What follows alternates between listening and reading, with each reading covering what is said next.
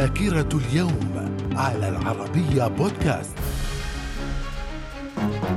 أهلا بكم ومن ذاكرة اليوم الخامس من أبريل في العام 823 البابا باسكال الأول يتوج لوثر الأول ملكا على إيطاليا. في العام 1799 الجنرال كليبر وقائد المماليك مراد بك يعقدان اتفاق مصالحة في صعيد مصر. في العام 1822 إبعاد الزعيم الوطني عمر مكرم عن القاهرة إلى طنطا بأمر من محمد علي باشا. من الذاكرة. ومن ذاكرة الخامس من إبريل في العام 1955 رئيس وزراء المملكة المتحدة وينستون تشرشل يستقيل من منصبه وأنتوني إيدن يتولى رئاسة الوزراء خلفا له. في العام 1980 السلطات العراقية تخرج الأكراد الفيليين من العراق. وفي العام 1984 لنسانا كنتي يتولى رئاسة غينيا. من الذاكرة. ومن ذاكرة اليوم الخامس من إبريل في العام 1988 اختطاف طائرة الخطوط الجوية الكويتية الجابرية أثناء رحلتها من تايلاند إلى الكويت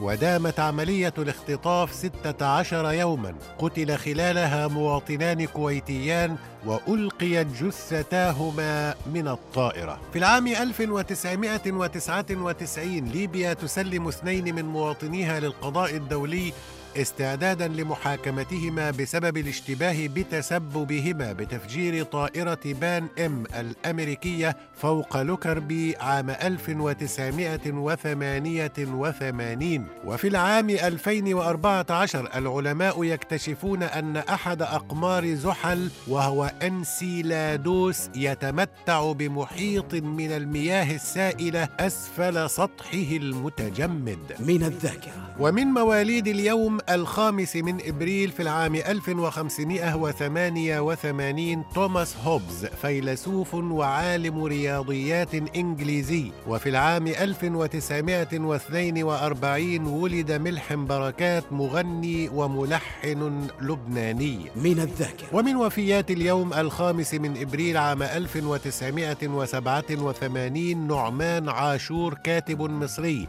وفي العام 1999 عبد الرازق البصير أديب كويتي. وفي العام 2008 توفي شارلتون هيستون ممثل أمريكي. من الذاكرة. إلى اللقاء.